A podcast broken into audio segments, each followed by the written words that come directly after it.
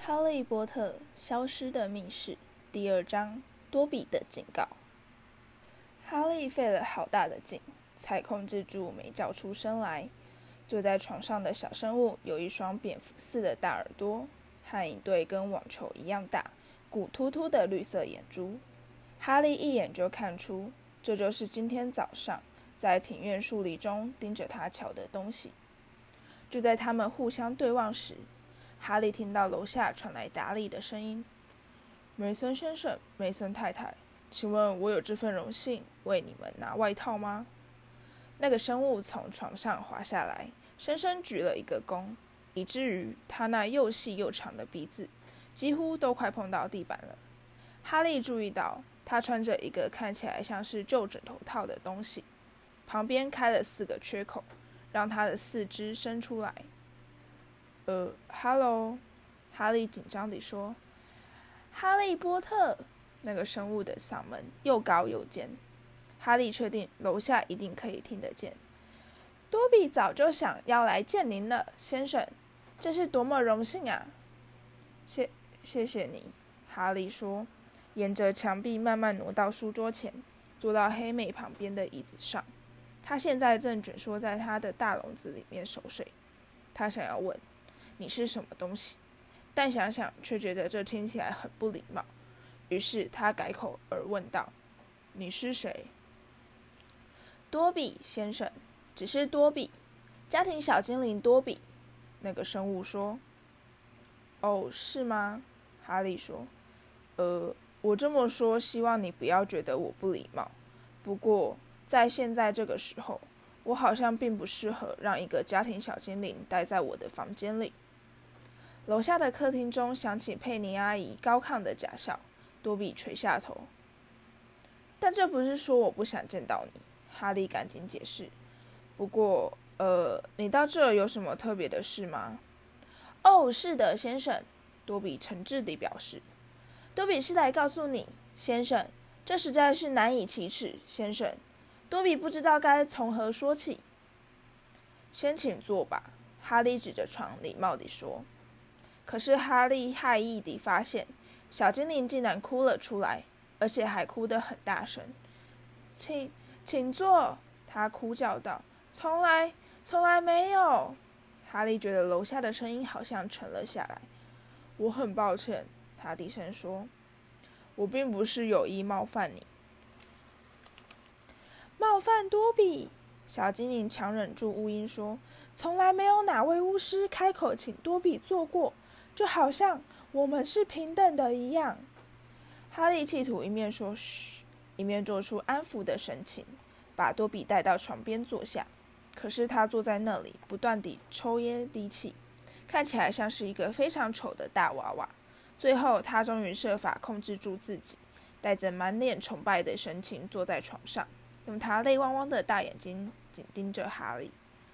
我想你大概没碰过几个有礼貌的巫师吧？哈利说：“想要让多比心情变得好一些。”多比摇摇头，然后在毫无预警的情况下，他突然跳起来，激烈地用头猛撞窗户，嘴里还连连狂吼：“坏多比，坏多比！”不要！你这是在做什么？哈利嘘声说，扑过去把多比抓回床上。黑美惊醒过来，发出一声凄厉的尖叫，鼓起翅膀，狂乱地拍击鸟笼。多比必须处罚自己，先生。小精灵说：“现在他已经把自己撞成了轻微的斗鸡眼。”多比差点就说出他家的坏话了，先生。他家？多比伺候的巫师家庭，先生。多比是一个家庭小精灵，必须永远伺候一栋房子和一个家庭。他们知道你在这里吗？哈利好奇地问道。多比打了一个哆嗦。“哦，不，先生。”他们不知道，多比为了来见你，回去后就得用最严厉的手段来处罚自己，先生。多比为了这件事，必须把自己的耳朵关进烤箱里去。要是被他们发现的话，先生。可是你要是把耳朵关进烤箱的话，难道他们不会觉得很奇怪吗？多比相当怀疑，先生。多比总是因为某件事而必须处罚自己，先生。他们让多比自己进行，先生。有时候他们还会提醒我进行额外的处罚。可是你为什么不离开、不逃走呢？一个家庭小精灵必须得到释放才能获得自由，先生。而这家人是绝对不会释放多比的。多比会永远伺候这一家人，一直到死为止，先生。哈利张大眼睛。我刚才还在想，我要是在这儿再待上四个礼拜，我就一定会疯掉。他说：“这样一比，德斯里家似乎还算是蛮有人性的。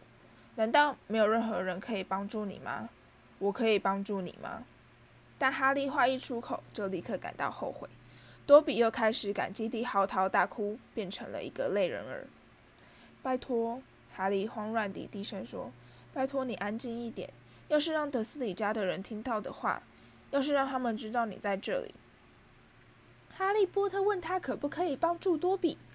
多比听过你的超强法力，先生，但对于你的善良，多比却一无所知。哈利觉得自己的脸上烧得要命。他说：“我不晓得你听说我有什么超强法力。我可以告诉你，那些全都是胡说八道。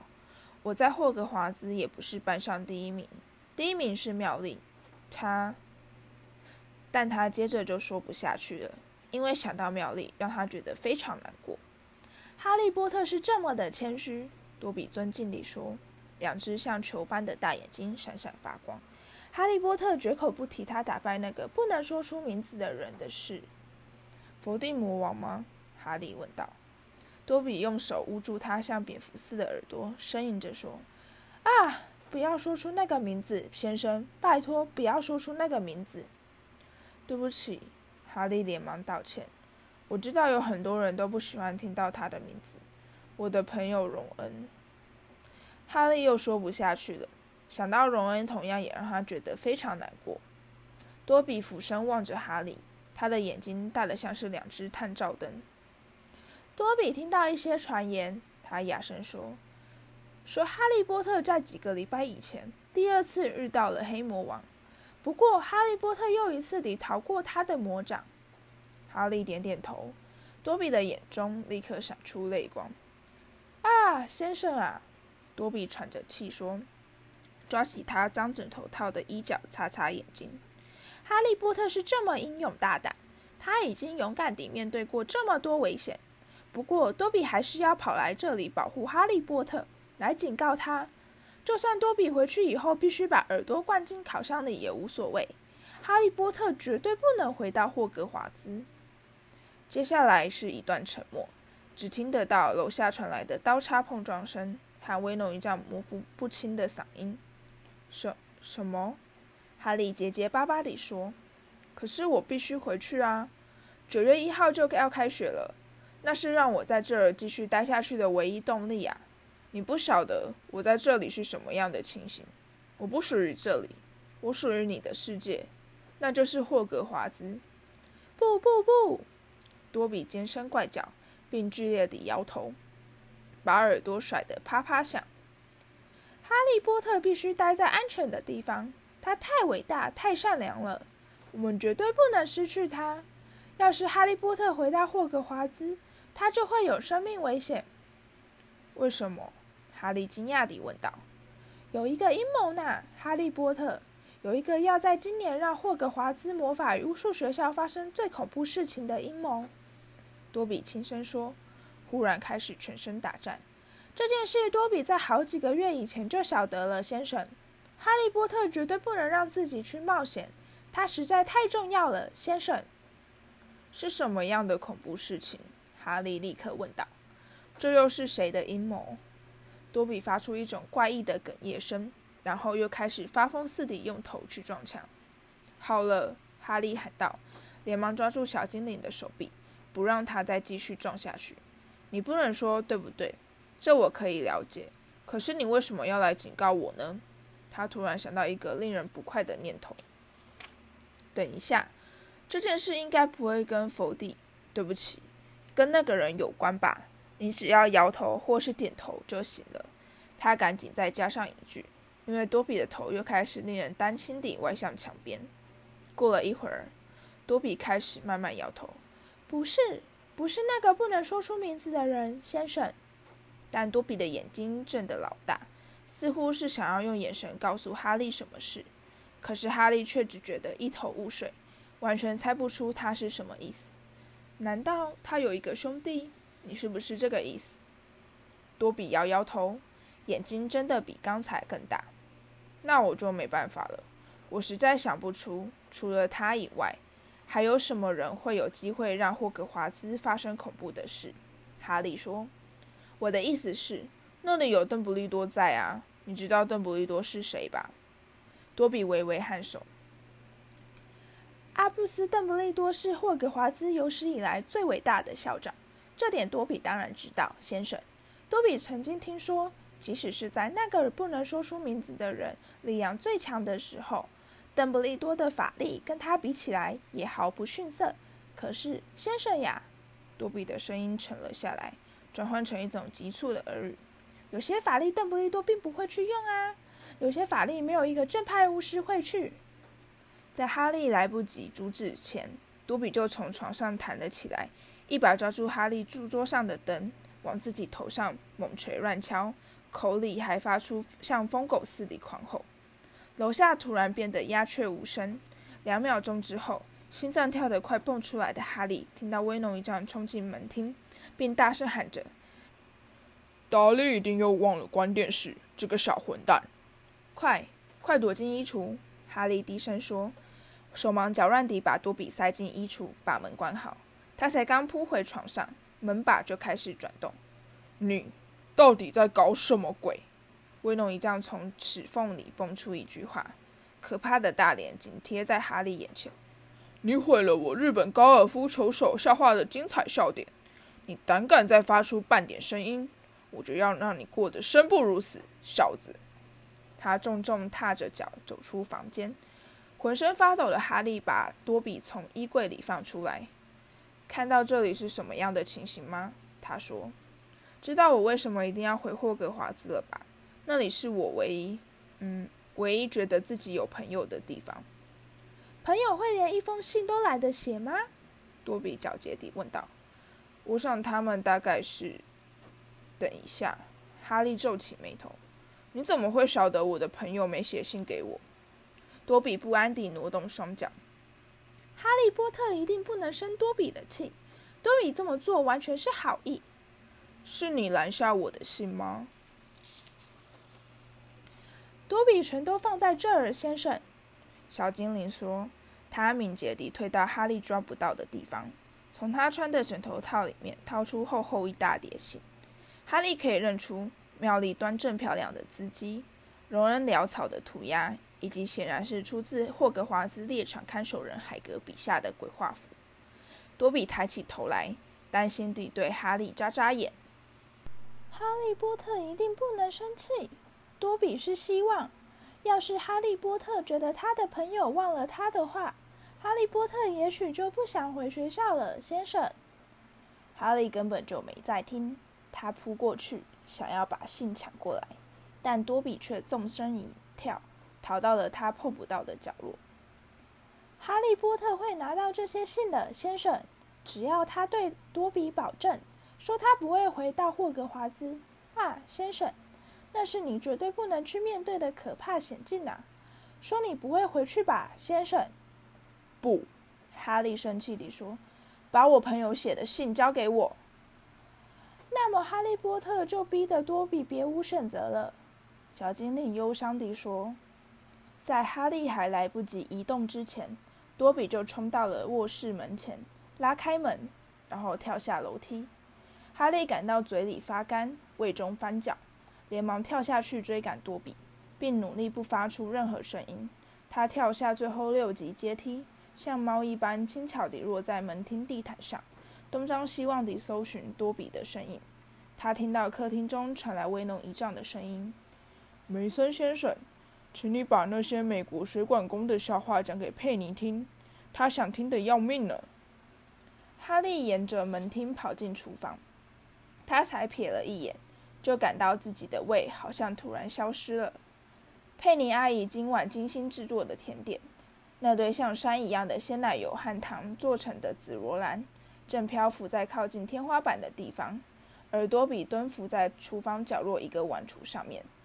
不要，哈利沉声说：“拜托，他们会杀了我。”哈利波特必须说他不会回到学校。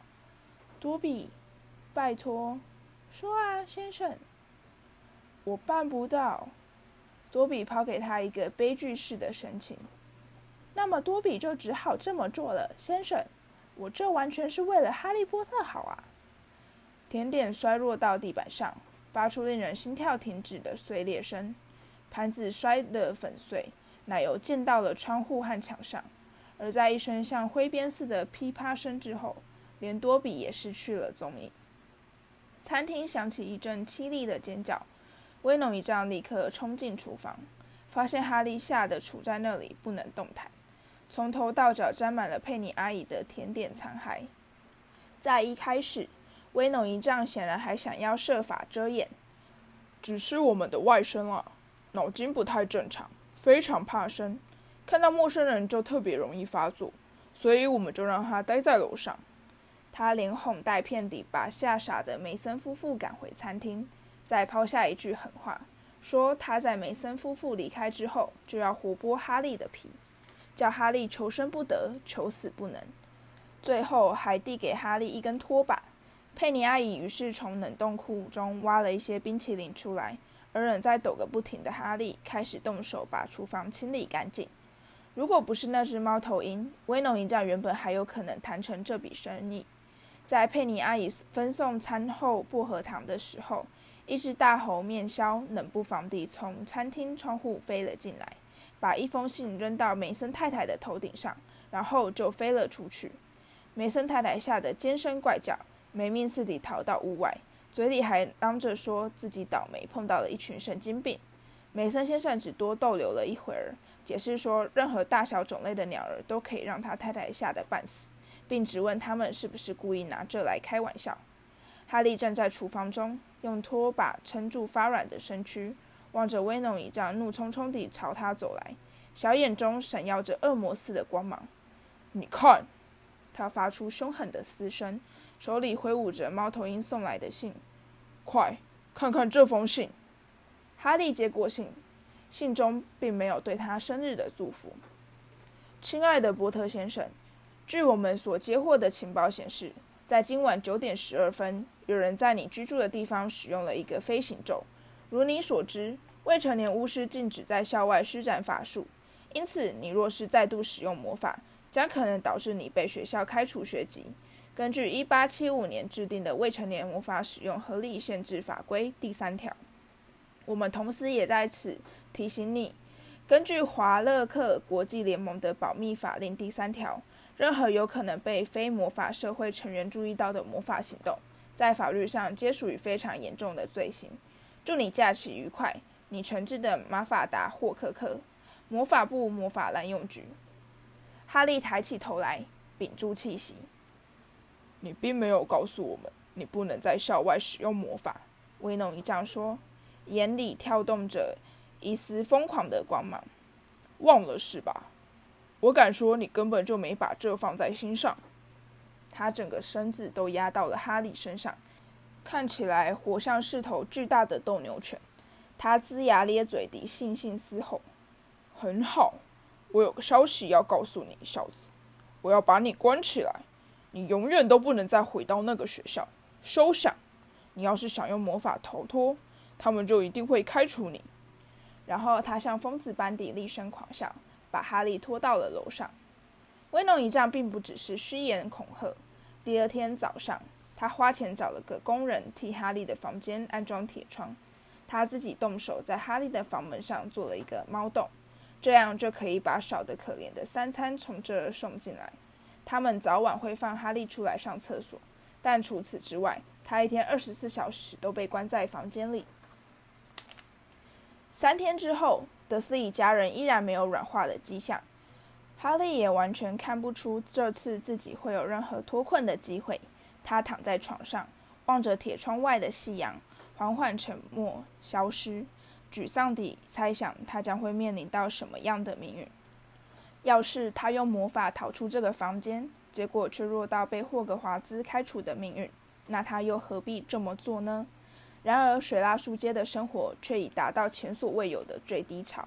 现在，德斯里家人已经晓得，他们不用再担心第二天醒来时会发现自己变成了一只大蝙蝠。因此，他也失去了唯一的武器。多比或许真的是救哈利避开了霍格华兹的恐怖阴谋，但照目前的情况看来，他很可能就这样被活活饿死。猫洞发出咔啦咔啦的声音，然后佩妮阿姨的手出现在洞口。把一碗清汤推进房间，饿得肚子发疼的哈利立刻从床上跳下来，抓起汤碗。汤冷得像冰似的，但他却一口气喝掉了半碗。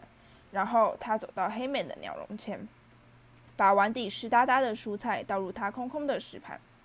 他捧起羽毛，抛给他一个嫌恶的眼神：“你最好不要觉得这恶心。我们现在就只有这些东西可以吃了。”哈利严肃地表示。他把空碗放到猫洞前的地板上，再重新躺回床上。不知怎的，他觉得肚子甚至比喝汤前更饿了。如果他在四个礼拜之后还能活着的话，那么当大家发现他没回到霍格华兹时，会有什么反应呢？